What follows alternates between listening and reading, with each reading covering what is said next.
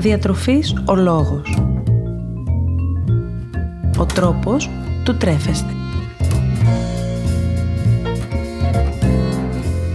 Μία εκπομπή με θέματα που αφορούν τη διατροφή.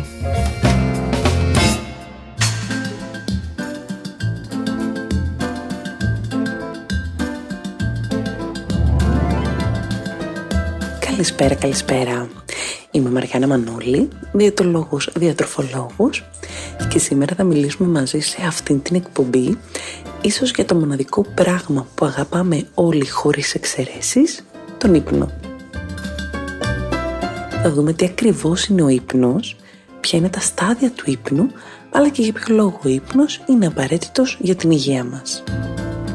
Θα δούμε τους τρόπους με τους οποίους μπορούμε να βελτιώσουμε τον ύπνο μας αλλά και ποιες είναι οι τροφές εκείνες που φαίνεται να μας βοηθούν στο να έχουμε έναν καλύτερης ποιότητας ύπνο. Πάμε να δούμε για αρχή τι ακριβώς ορίζεται ως ύπνος. Ο ύπνος είναι μια επαναλαμβανόμενη κατάσταση κατά την οποία το άτομο έχει μειωμένη αντίληψη και μειωμένη αλληλεπίδραση με το περιβάλλον του. Πρόκειται για μια φυσιολογική διαδικασία των οργανισμών που διαθέτουν κεντρικό νευρικό σύστημα. Κατά τη διάρκεια του ύπνου, μία σειρά από βιολογικές διαδικασίες εξακολουθεί να συμβαίνει κανονικά. Ο εγκέφαλος αποθηκεύει νέες πληροφορίες και αποβάλλει όσες θεωρεί μη απαραίτητες, ενώ το σώμα αποθηκεύει ενέργεια και απελευθερώνει ορμόνες και πρωτεΐνες. Ποια είναι τα στάδια του ύπνου; Ας ξεκινήσουμε λέγοντας πως ο ύπνος χωρίζεται αρχικά σε δύο φάσεις. Την φάση μη REM και την φάση REM.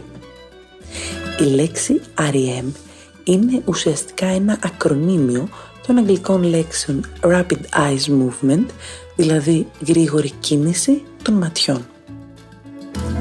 Η πρώτη φάση του ύπνου, η φάση μη REM, περιλαμβάνει πέντε στάδια στάδιο 0 είναι το αρχικό στάδιο και αφορά το διάστημα εκείνο ακριβώς πριν κοιμηθούμε και όπου ουσιαστικά είμαστε ακόμη ξύπνοι. Αλλά τα μάτια μας είναι κλειστά και προσπαθούμε να κοιμηθούμε. Έπειτα έρχεται το στάδιο 1. Το στάδιο εκείνο που ουσιαστικά από την κατάσταση στην οποία είμαστε ξύπνοι περνάμε πια στην κατάσταση του ύπνου στάδιο αυτό αποτελεί και περίπου το 5% του συνολικού μας ύπνου. Στο στάδιο 2 ξεκινάει πια αυτό που αποκαλούμε ως αληθινός ύπνος, δηλαδή ο ελαφρύς ύπνος.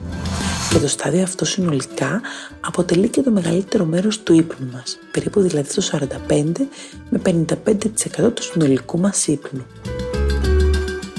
Το στάδιο 3 και 4 είναι δύο στάδια τα οποία δεν μπορούμε να διαχωρίσουμε πλήρως, γι' αυτό και τα αναφέρουμε μαζί και αποτελούν το λεγόμενο βαθύ ύπνο. Ο βαθύς ύπνος αποτελεί περίπου το 20% του συνολικού μας ύπνου. Η φάση REM του ύπνου τώρα αποτελείται από μία μόνο κατάσταση, την κατάσταση REM, όπου ουσιαστικά παρατηρείται γρήγορη και ταυτόχρονη κίνηση και των δύο ματιών μας εξού και το όνομα της φάσης, ταυτόχρονα όμως με την πλήρη μυϊκή χαλάρωση του σώματος. Η φάση REM είναι και εκείνο το σημείο του ύπνου όπου εμείς βλέπουμε τα όνειρα. Οι δύο αυτές φάσεις τώρα αποτελούν έναν κύκλο ύπνου, με ορισμένα από αυτά τα στάδια να επαναλαμβάνονται 4 με 5 φορές κατά τη διάρκεια της νυχτερινής κατάκλησης.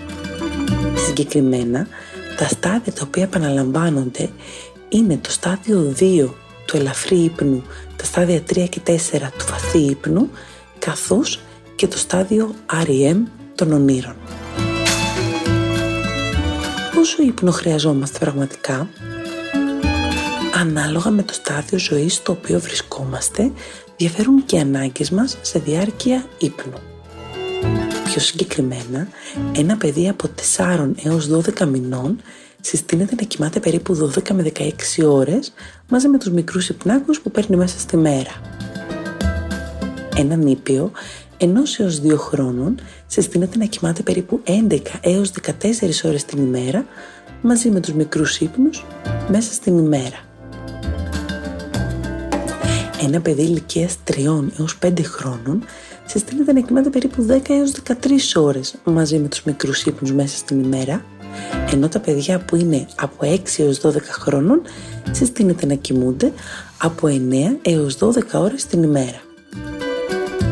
Ένας έφηβος τώρα, ηλικίας 13 έως 18 χρόνων, συστήνεται να κοιμάται από 8 έως 10 ώρες την ημέρα και ένας ενήλικας συστήνεται να κοιμάται 7 με 9 ώρες την ημέρα, ενώ ένας περίλικας περίπου 7 με 8 ώρες την ημέρα. Γιατί ο ύπνος είναι απαραίτητος για την υγεία μας; Διάφορες μελέτες έχουν δείξει πως ο ύπνος είναι απαραίτητος για την υγεία, του, για την υγεία του οργανισμού μας και του προσφέρει μία σειρά από διάφορα ωφέλη. Αρχικά, παίζεις σπουδαίο ρόλο στη διατήρηση ή στην απώλεια του σωματικού μας βάρους. Αφού η έλλειψη ύπνου μπορεί να οδηγήσει σε αύξηση της ορμόνης γκρελίνης, της ορμόνης της πείνας και σε μείωση της ορμόνης λεπτίνης, της ορμόνης του κορεσμού. Αποτέλεσμα είναι τα άτομα τα οποία δεν κοιμούνται αρκετά να έχουν τελικά αυξημένη όρεξη και άρα να καταναλώνουν και μεγαλύτερες ποσότητες φαγητού. Επίσης, ο ύπνος βοηθάει πολύ στην αύξηση της αθλητικής απόδοσης, αφού ξεκουράζει το σώμα και εκρίνει ορμόνες οι οποίες βοηθούν στην αποκατάσταση των ιστών μετά την άσκηση. Ακόμη, η έλλειψη ύπνου στους αθλητές μπορεί να οδηγήσει και σε χαμηλή απόδοση κατά τη διάρκεια των αγωνισμάτων, αλλά και σε κίνδυνο για τραυματισμό. Ένα από τα μεγαλύτερα ωφέλη του ύπνου στον οργανισμό μας είναι η προαγωγή της καρδιακής υγείας. Κατά τη διάρκεια του ύπνου, τόσο ο ρυθμός της καρδιάς όσο και η αρτηριακή πίεση μειώνονται, με αποτέλεσμα το καρδιαγκιακό σύστημά μας να μπορεί να ηρεμεί. Επίσης, η έλλειψη ύπνου έχει συσχετιστεί και με την πιθανότητα εμφάνισης διαφόρων καρδιαγκιακών νοσημάτων. Όπως αναφέραμε και προηγουμένως, η καλή ποιότητα ύπνου βοηθάει και στην εγκεφαλική λειτουργία. Πιο συγκεκριμένα φαίνεται πως ο ύπνος ενισχύει τόσο τη μνήμη όσο και την παραγωγικότητα του ατόμου. Τέλος, ο καλής ποιότητας και επαρκής ύπνος βοηθάει πάρα πολύ και στη ρύθμιση των επιπέδων του τσακχάρου στο αίμα αφού επηρεάζει την ορμόνη ινσουλίνη. Τα άτομα που δεν έχουν επαρκή ύπνο φαίνεται να μην μπορούν να χρησιμοποιήσουν σωστά την ινσουλίνη με αποτέλεσμα το σώμα να αναπτύσσει αντίσταση σε αυτήν και άρα να αυξάνεται και η ποσότητα των επιπέδων του σακχάρου στο αίμα.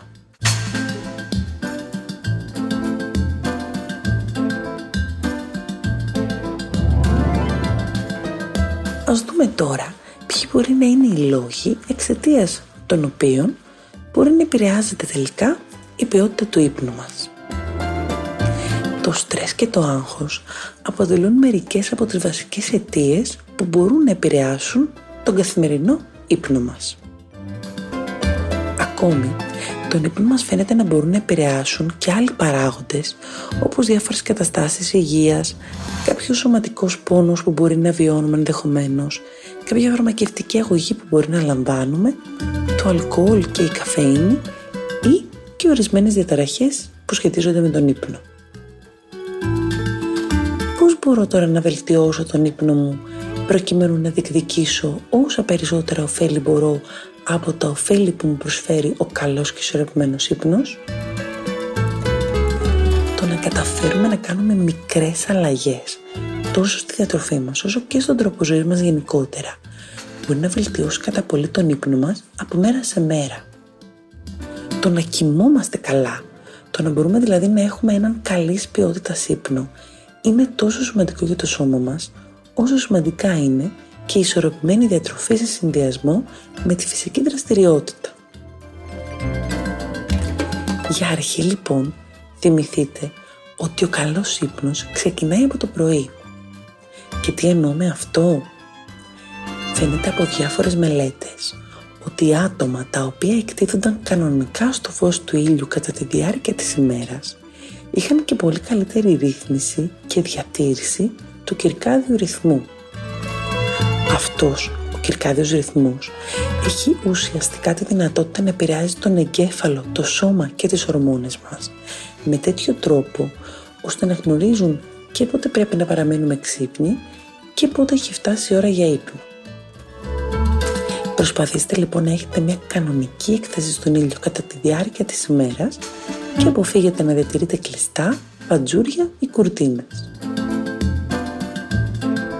Αντιθέτως, το φως το οποίο είναι υπεύθυνο για τις αϊπνίες μας, αλλά και για το κακής ποιότητας ύπνο, είναι το μπλε φως των ηλεκτρονικών συσκευών, όπως είναι το κινητό και οι υπολογιστές. Και ο λόγος που πρακτικά το φως αυτό επηρεάζει αρνητικά τον ύπνο μας είναι ότι μπορεί το μπλε φως να μπερδέψει τον εγκεφαλό μας και να τον κάνει να πιστεύει ενώ είναι ήδη νύχτα ότι είναι ακόμη ημέρα μειώνοντας έτσι την παραγωγή της ορμόνης μελατονίνης η οποία είναι υπεύθυνη για να χαλαρώσουμε και να καταφέρουμε να κοιμηθούμε. Προσπαθήστε λοιπόν να μειώσετε όσο περισσότερο μπορείτε την έκθεσή σας στις διάφορες ηλεκτρονικές συσκευές περίπου μία ώρα πριν από την ώρα που κοιμάστε. Αποφύγετε τελείως τη χρήση τους μία ώρα περίπου πριν κοιμηθείτε είτε όταν τις χρησιμοποιείτε φορέστε τα δικά γυαλιά που κυκλοφορούν στο εμπόριο για τη μείωση στην έκθεση του μπλε φωτός. Επίσης, αν οι ηλεκτρονικές συσκευές που χρησιμοποιείτε είναι τελευταίας τεχνολογίας, υπάρχει και μια ειδική ρύθμιση ώστε η οθόνη σας αυτόματα να αλλάζει όταν νυχτώνει. Δώστε πολύ μεγάλη σημασία στο χώρο σας. Προσπαθήστε όσο μπορείτε να έχετε μια καλή θερμοκρασία στο δωμάτιο που κοιμάστε, να μην έχετε ανοιχτά φώτα κατά τη διάρκεια του ύπνου και να περιορίσετε όσο μπορείτε τον εξωτερικό θόρυβο. Φυσικά επιλέξτε το σωστό στρώμα και το σωστό μαξιλάρι για τις δικές σας ανάγκες. Αυτό που είναι πολύ βοηθητικό είναι να προσπαθήσουμε να έχουμε μια σταθερή ρουτίνα ύπνου. έχουμε δηλαδή συγκεκριμένα ωράρια που κοιμόμαστε και που ξυπνάμε, γιατί αυτό βοηθάει πάρα πολύ τόσο στο να κοιμόμαστε καλά, όσο και στο να ξυπνάμε φυσικά μόνοι μας, χωρίς τη βοήθεια κάποιου άλλου, παραδείγματος χάρη κάποιου ξυπνητηριού. θέλετε να έχετε πιο σταθερές ώρες ύπνου κατά τη διάρκεια της νύχτας, προσπαθήστε ώστε να μην κάνετε μεγάλης διάρκειας ύπνους κατά τη διάρκεια της ημέρας. Εάν είστε από αυτούς που παίρνουν έναν υπνάγο κατά τη διάρκεια της ημέρας, φροντίστε ώστε να είναι περίπου 30 λεπτά ή και λιγότερο, αφού τόσο είναι αρκετό ώστε να καταφέρει το σώμα μας να ξεκουραστεί πλήρως και να υποφεληθεί ο οργανισμός μας. Μην καταναλώνετε μεγάλη ποσότητα φαγητού αμέσως πριν κοιμηθείτε, αφού αυτό μπορεί να έχει σαν αποτέλεσμα κακής ποιότητας ύπνου, αλλά και γαστρικές ενοχλήσεις κατά τη διάρκεια του ύπνου σας. Και φυσικά, μην ξεχνάτε να διατηρείτε μια καλή φυσική δραστηριότητα, καθώς και μια ισορροπημένη διατροφή κατά τη διάρκεια της ημέρας. Αποφύγετε την κατανάλωση καφέινης αργά το απόγευμα Πέρα από τα ωφέλη που παρέχει στον οργανισμό μας η καφέινη, ταυτόχρονα διεγείρει και το νευρικό μας σύστημα. Κάτι το οποίο μπορεί να επηρεάσει πάρα πολύ και τη χαλάρωση που χρειάζεται το σώμα μας πριν τη νυχτερινή κατάκληση. Γενικώς, έχετε στο μυαλό σας ότι η καφέινη μπορεί να παραμείνει στο αίμα μας από 5 έως 8 ώρες. Οπότε, αν είστε από τα που συνηθίζουν να πίνουν έναν καφέ το απόγευμα, ίσως η καλύτερη επιλογή να είναι οι καφέδες χωρίς καφέινη.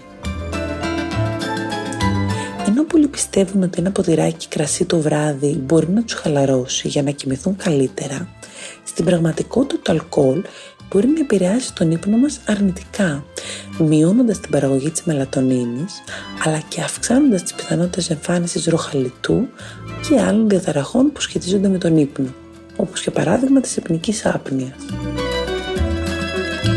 Φορέστε άνετα ρούχα και όχι ρούχα τα οποία σας στενεύουν ή σας περιορίζουν.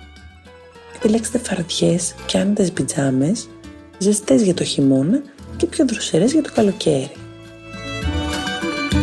Τέλος, κάντε ένα ντους πριν ξαπλώσετε, ώστε να βοηθήσετε το σώμα σας να ηρεμήσει και να έχετε έτσι και καλύτερη ποιότητα ύπνου.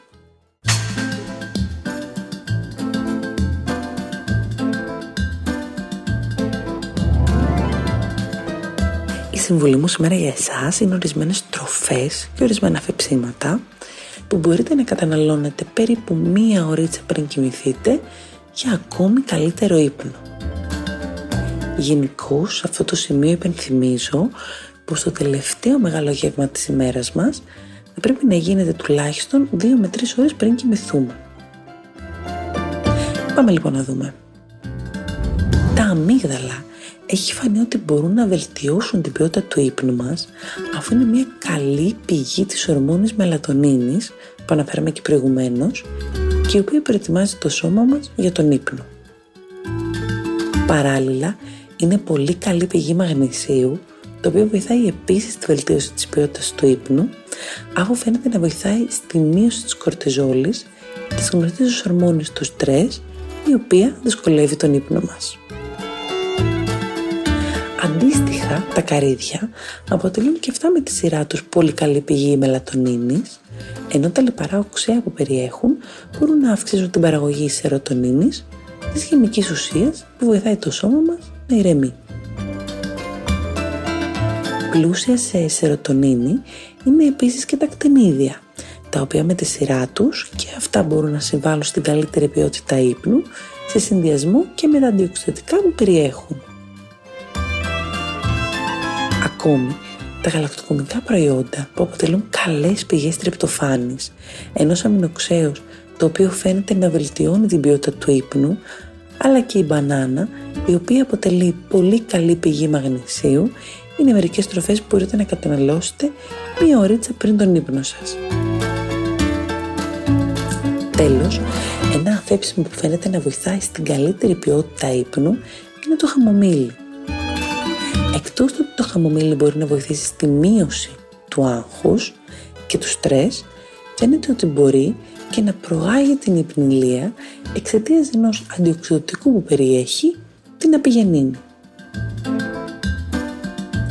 Γενικώς, για όλα τα τρόφιμα που αναφέρθηκαν, έχουν υπάρξει διάφορες μελέτες κατά καιρούς που μας οδηγούν σε αυτά τα συμπεράσματα, όμως είναι σημαντικό να τονίσουμε πως χρειάζεται πάντοτε και περαιτέρω μελέτη για να μπορούμε να είμαστε απολύτως σίγουροι για το πώς τελικά φαίνεται να προάγουν την καλύτερη ποιότητα ύπνου ή όχι.